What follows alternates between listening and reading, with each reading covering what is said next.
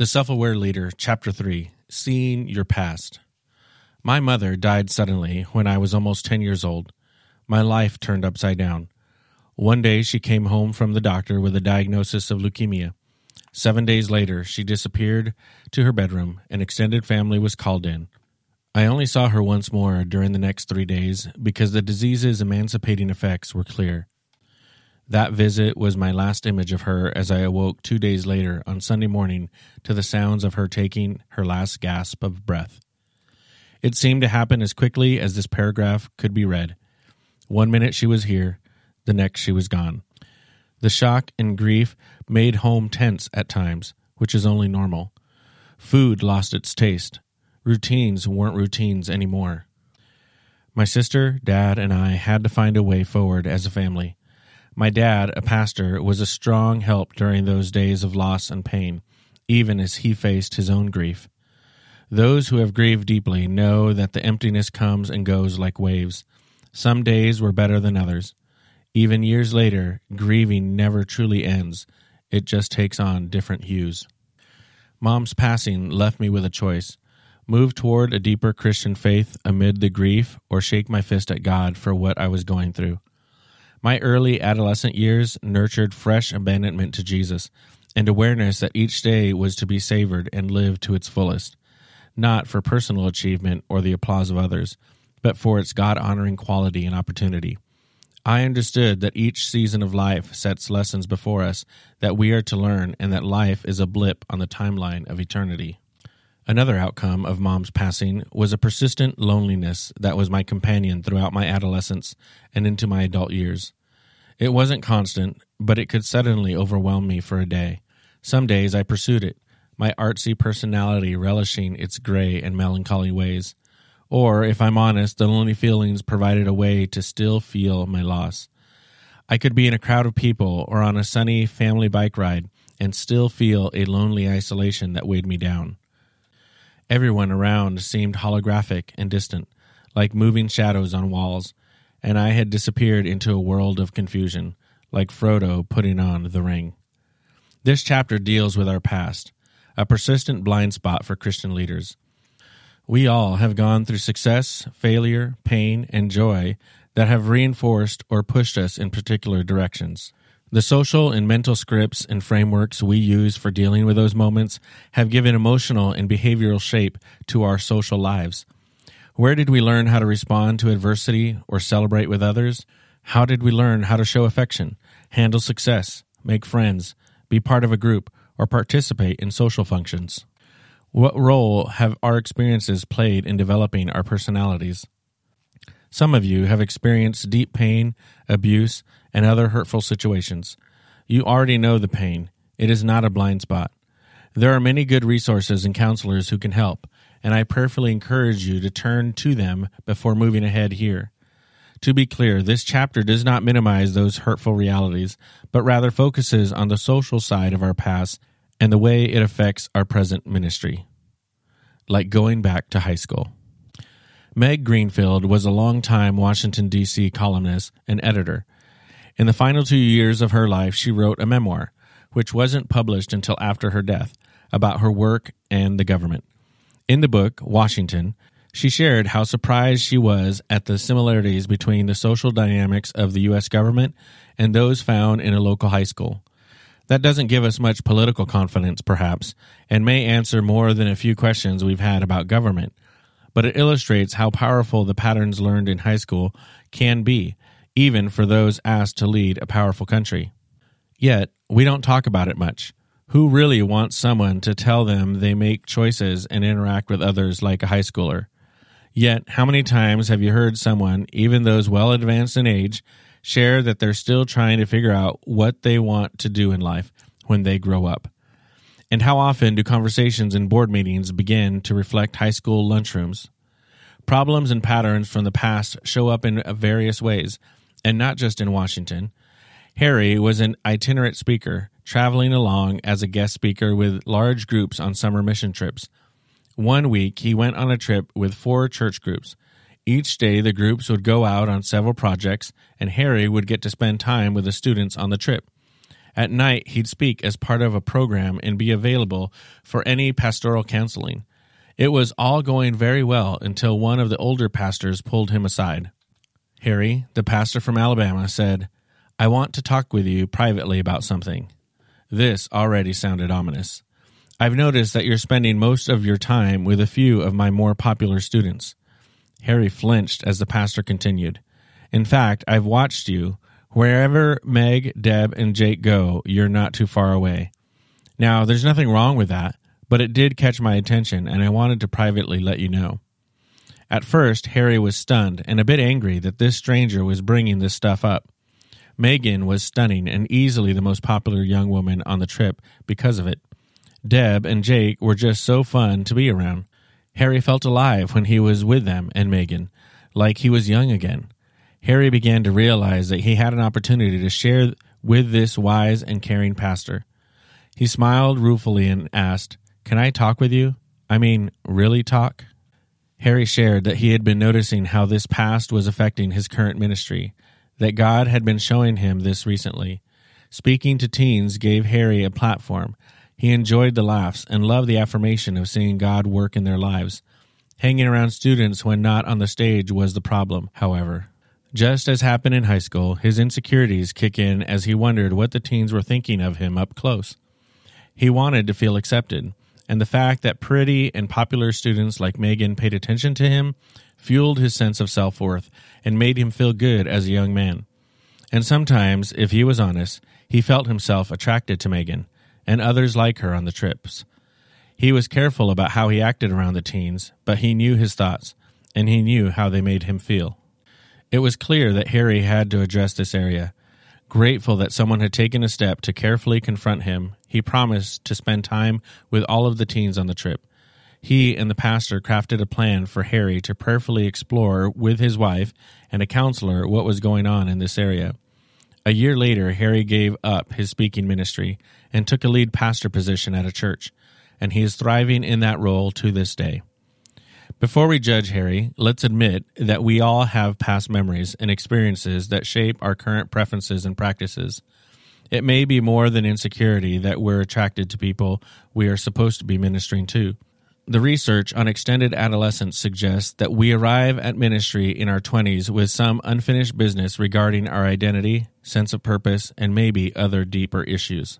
Developmental expert Laurence Steinberg and others say that young adults in the workforce, including vocational ministry, are still developing and preparing for adulthood. Our past holds significant blind spots that influence why we make some of our choices, work toward particular goals, and make preferences among our relationships. And most leaders do not seek pastors or mentors to help them work through those areas. The problems are carried well into adulthood. An easy way to recognize how the past intersects with our present is to pay attention to why we avoid certain people or places. Some of us talk too much about our past, reminding everyone of historical successes. Others want to avoid thinking about it altogether. And most of us are unaware of the effect that our growing up days had on us, and perhaps still do. We are shaped by our past, but not fully aware of how powerful it can be. In the rest of this chapter, we will get a biblically based glimpse of struggles with the past and then address reasons for our responses so we're not stuck relating and leading like we did in high school. God is interested in redeeming your past. One of my favorite scenes in Scripture shows Moses standing in front of a bush on fire, but not being consumed, and God is speaking from the center of the bush. Moses was leaning on a well worn wooden staff God asked Moses to lay it down and let it drop to the dust before him, to surrender the staff, which had been his support for his work as he navigated the countryside. It's his protection, his instrument of work, his identity as one who tended to animals. Moses was at the bush because he had run away. He had stepped out of an Egyptian palace one day to walk among his people, the Hebrews. He caught sight of a Hebrew being beaten by an Egyptian. Moses may have seen the moment he could be used by God to rescue the Israelites. He attacked and killed the Egyptian, but the Israelites did not share his redemptive perspective on his leadership role. Moses fled into the wilderness, started a family, and took up a life of obscurity working for his father in law, Jethro. It was a long period of following sheep before Moses came to the burning bush. God was about to set Moses on a new mission to confront Pharaoh and lead the Israelites out of Egypt. But now, in front of the great I Am, his past, with its memories, disappointment, fears, and guilt, came flooding back. Woven throughout Scripture are regular reminders that we are to let go of the past. We are reminded that God wants to forgive, restore, and redeem our lives for His purposes. Like Moses, we come to moments where our past floods into our present. We don't know Moses' thoughts there in the wilderness, but it's likely he revisited the murder scene and remembered again the failed dream of rescuing the Israelites from Egypt's rule. His concern about his poor communication skills may reflect that moment when his inability to explain his mission meant he left Egypt for decades. The man who was once full of confidence stood crushed and insecure under his memories. He stood in front of the I Am who was ready to use Moses to realize that dream again, but under new management. Let's leave Moses there in front of God as we look at another biblical model. I mentioned Paul's statement about forgetting the past and pressing on, Philippians 3:13. But this statement doesn't mean that Paul never thought about the past, nor does it mean that he wasn't shaped by his past. At the Church of Galatia, he used his past stories to give context for his current grace oriented ministry. He describes the value of seeing our past from God's perspective, because God has a history of wanting to do new things that are ways out of the barren places in our past and present lives. In several sermons and speeches, Paul describes his history before and after his conversion with Christ. And to fill in some of the gaps in Paul's past, God guides Luke to describe them in the book of Acts. The best way to describe God's approach to our past is that God wants us to remember the work that He has done in our past. Search for the word remember in the Bible and notice its purpose. But we cannot let our past impede the present work of God. And we need to take seriously the new creation work that God has done in our lives and accept the old has passed away. Despite our desire to be comfortable, we develop spiritual maturity and perseverance through the trials, pain, and temptations of life. Through the pains of our past, God seeks to develop spiritual maturity in the present, resulting in our knowing Him intimately, becoming like Him, and serving Him. For those of us who have been hanging on to the guilt for many years, this is perhaps the most difficult. We all regret past behavior and thoughts that we wish we could go back and correct, but we can't. We also can't carry these into the future. Today is the day to let go and realize that God offers his forgiveness and restoration. There is no longer any condemnation or accusation. This is the wonder that Jesus brought to those weighed down by the religiosity of the Pharisees. Jesus offered redemption and forgiveness, not a constant reminder of how people didn't measure up. He was the new standard, not the law. He first offered love. When people like the woman caught in adultery and Zacchaeus encountered Jesus, their experience wasn't accusation, but redemption. With Jesus, they named the wrongs in their past, confessed, and found freedom to move on. Zacchaeus, a tax collector, gleefully paid back all that he had taken and more in an obedient act of contrition. The woman stood from the dust, no stones coming down on her head. In advance, each understood the message Jesus would leave with his disciples on that last evening before his death. If you love me, you will obey what I command. Let's go back to Moses standing in front of God. The burning bush story is very familiar, but I love the way it's depicted in the animated movie The Prince of Egypt. In that movie, the voice asks Moses to pick up the staff. When Moses does, the voice then says, With this staff you will do my wonders. That's what we do in ministry. We lay down our lives with our history, memory, and pain, and we let God's forgiveness and grace do their cleansing work. Then God commands us to go, and with our lives and gifts, we will do his wonders. And wonders we will see as people put their trust in Christ, as they grow in that trust, and as they, in turn, minister in the lives of others. A clear view of the past. In my coaching of younger leaders, I've discovered four blind spots from the past common to those in ministry leadership. You may be tempted to skim over them lightly. Don't. Linger a bit on each, asking God for clarity and allowing time to reflect and consider each. While you do, remember that God wants to redeem your past and even use it for His work and glory. drive for popularity. Harry's story is just one of many that show us the desire to be popular is not often quenched once we leave school. If we aren't careful, it can consume us even into our retirement years. We want to fit in, we want to be accepted, and we want to be noticed. I remember talking with my three kids about the opinions of others. No matter how eloquent I was, they chose what to wear, how to style their hair, and how to spend their free time in relation to what others at school were doing. Despite the stereotype that teens want to express individuality, on the high school campus we see the athletes, popular girls, and other subgroups all dress in similar fashion. At a time when individual expression is cherished, conformity won the struggle. Only after graduation do many students recognize how susceptible they were to the influence of their peers. Is it that different for us as adults? Certainly, we rely on others' opinions to make us feel good about what we do and who we are. Social media, which most of us use, is built on the desire to be well liked or well followed. Are we satisfied with serving God where He has us, or do we seek a bigger audience in some way? If you attend any major Christian conference, you can probably identify those who are trying to be popular. They aren't just there to develop professionally, they are there to be known and affirmed by peers and by those in influential positions in particular. Henri Nouwen says the desire to be popular is a temptation common to Christian leaders. He says we are tempted to make a difference for Jesus and are tempted to be popular, spectacular, and relevant. But Jesus wants his followers to be different. Our desire to be great, or popular is to be replaced by a spirit of servanthood and sacrifice. He challenged those who were drawn to his popularity. Whoever wants to be my disciple must deny themselves and take up their cross daily and follow me. For whoever wants to save their life will lose it, but whoever loses their life for me will save it. What good is it for someone to gain the whole world and yet lose or forfeit their very self? Luke 9:23 to 25.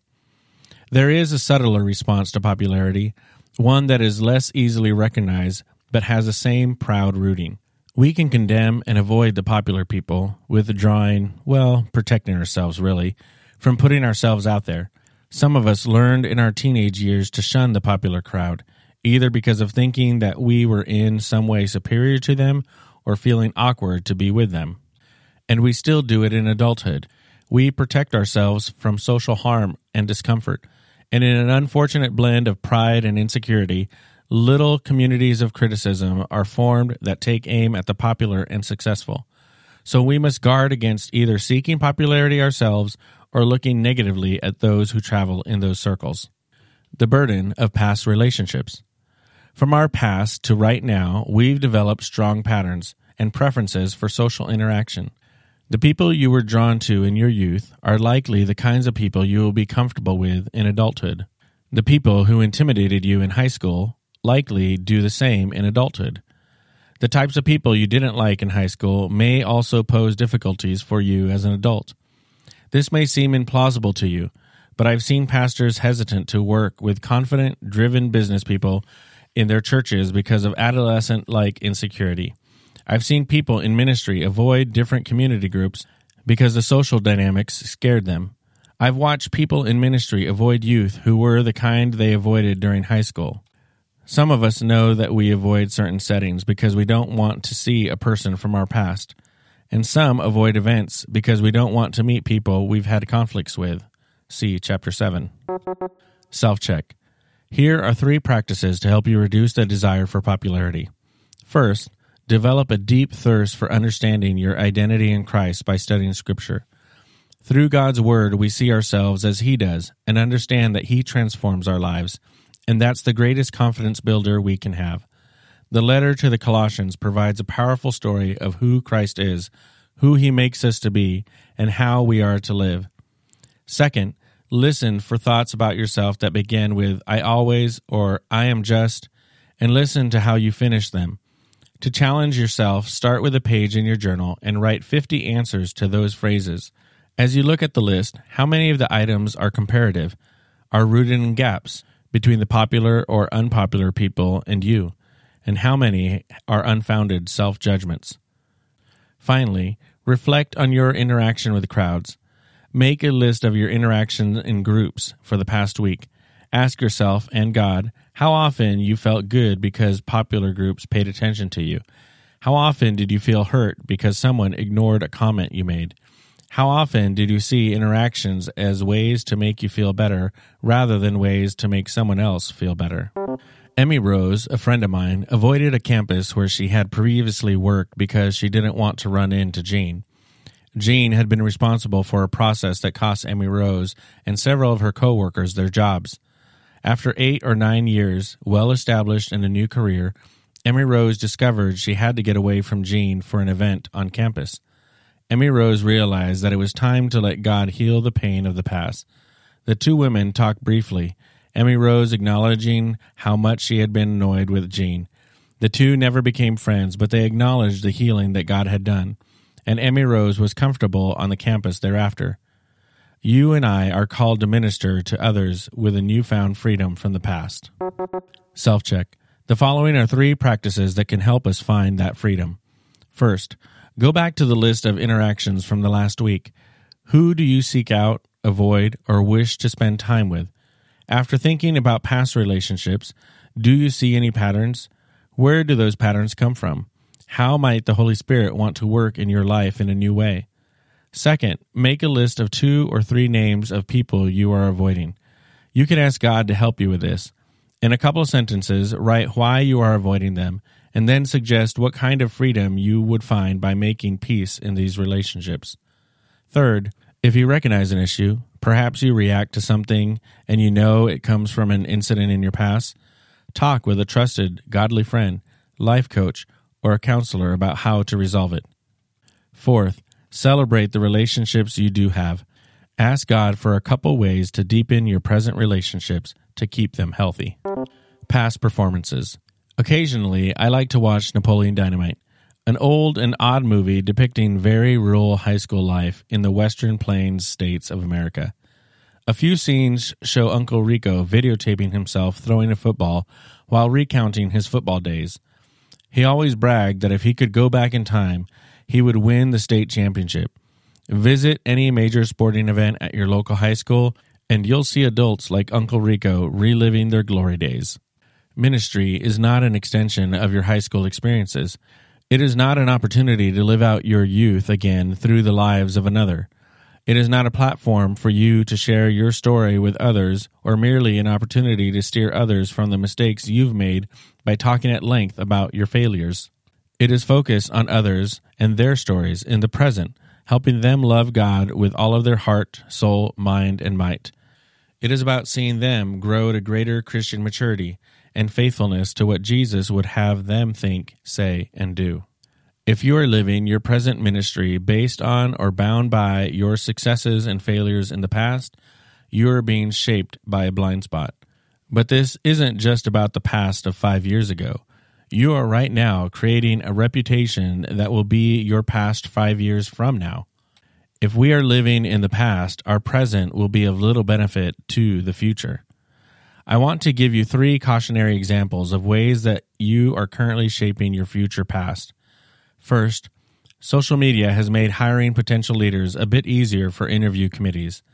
By the time someone shows up for an interview, committee members may have read through years of status updates, photos, and comments to guess what kind of person the candidate was and maybe is.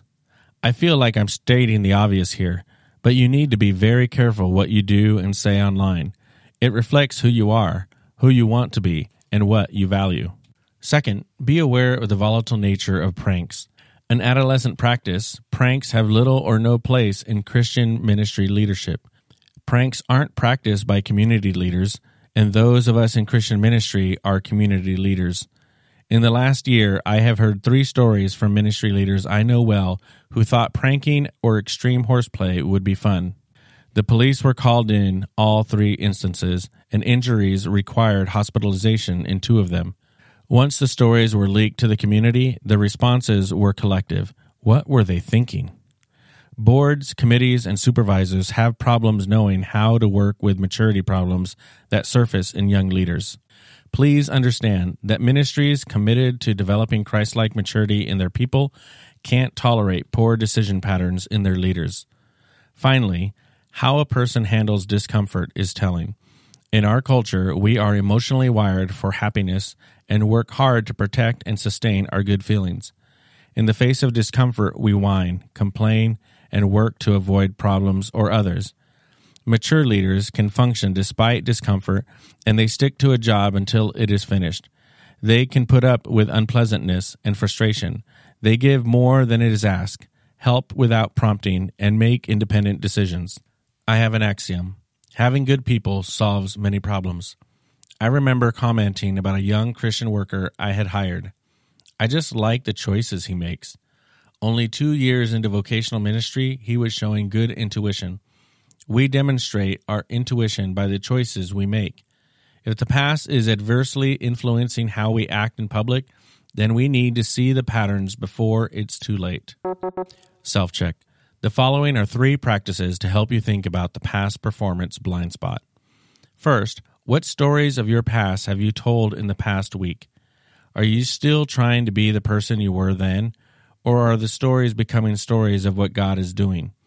Second, look back through your Facebook or Instagram feeds for the last week if someone had to write a description of your values based only on those words, pictures, and shares, what story would they tell? Are you happy with that story? How would you change it? Third, how is God calling you to use your life choices to guide the lives of people you are leading? What are two good changes you have seen in your life that are an example for others? Past wounds. I've kept this practice for last because it can be the most tender and I want to ease into it. I talked earlier about my running career. Runners cultivate a stride based on the unique structure of their bones, ligaments, and muscles, all of which are shaped by their genetics. Our strides are all different. They are perfectly adapted to us. But sometimes we are injured, so we change our stride and keep running. If we keep running without figuring out the nature of the injury and seeking healing, we can do permanent damage to ourselves because our stride places stress on parts of our legs or hips or back not made to support running. Stopping to diagnose the reason for the limp is critical. A runner with a blister has a different problem from a runner with a fracture. It's likely that you may be carrying some pain in your life. Some of these may be wounds from your past regrets, loss, abuse, mistakes, misjudgments, bad relationships, and so on. The wounds of our lives often exist where our past intersects with our hearts, and we struggle deeply with emotional and spiritual health. We can cling to the pain and to excuses, or we can bury them deep, hoping they'll never be discovered. But they will. Actually, they already have been. God knows them and wants you to live victoriously. Left undiagnosed, these wounds change and cut our ministry stride to protect us from the pain. Some of the people I work with have shared with me what others might call a wounded heart. Emotional and spiritual growth is a struggle. Often, though our wound is long in the past, we still believe a set of lies that bind us. We hurt or have been hurt, so we try to numb the pain through a variety of addictions. We escape from painful reality through excessive behavior pornography, drugs, internet gaming, social media, OCD behaviors, illicit sex, and even achievement or busyness are ways we try to forget, cope, or overcome. The real problem is a wounded heart. No matter how much we work to modify, suppress, drown, or medicate wounds, we need a renovation of heart. We need to cry out to Jesus, confess where we've tried to be our own Savior, and allow Him to rule in all corners of our hearts. To finish this section, I'd like to suggest a heart review that goes back to the running image at the beginning of this section. Start with asking God to help you look clearly at your heart. Consider sitting with a trusted friend, conversation partner, or a mentor, and then use these questions as a review. Are the wounds you find like blisters? Do you need to look for small things that have created tender places? Are the wounds like pulled muscles, requiring some rest time and then the soul equivalent of a physical therapist? Are the wounds like fractures that need to be examined and set by a professional? Are the wounds catastrophic, needing immediate intervention? One final thought about wounds. Sometimes our wounds have been healed, leaving only scars. The scar can remind of the old injury, or it can remind us of the touch of the healer. Break free. God often wants to speak to us in retrospect. Parker Palmer shares a discerning practice of asking, What is your life trying to say to you? Once, when I was in London, I met my longtime friend, Christian, from Eastern Europe, and we chatted about his work there. I could tell he was evaluating his job, and he gave off an air of resignation that he was stuck. Though in his early 40s, he said, You don't understand what it's like here. People get in their lane and then they just stay. His eyes drooped as he tried to smile a bit to assure me he was okay. The problem with looking into our past is that we need wisdom, and sometimes God wants to take us out of our lane and move us into new possibilities. Too often we talk about possibilities and make them up ourselves. I'm talking about burning bush moments when God wants to take what He's been doing in our lives to this point and propel us forward to something beyond what we can take claim for on our own. What if our past is affecting our present and future more than we care to admit? I've been at this work of developing leaders too long to let this chapter close without one more moment to consider this.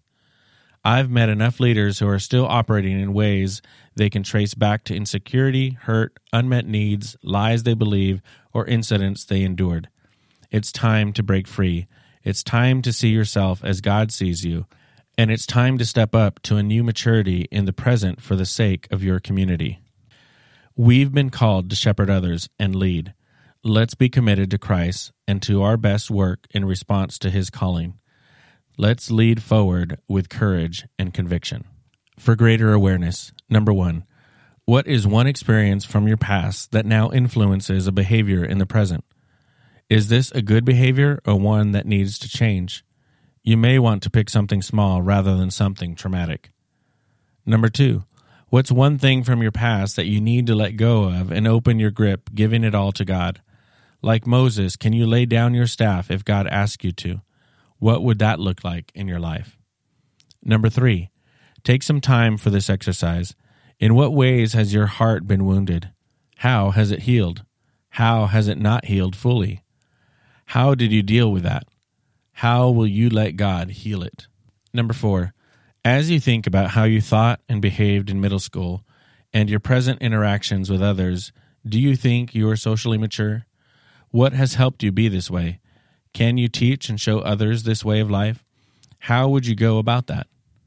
And number five, what behaviors and attitudes are you making excuses for right now? Your excuses could be to God, to others, or even to yourself. What are the excuses you are making? What will it take to make the change that needs to be made?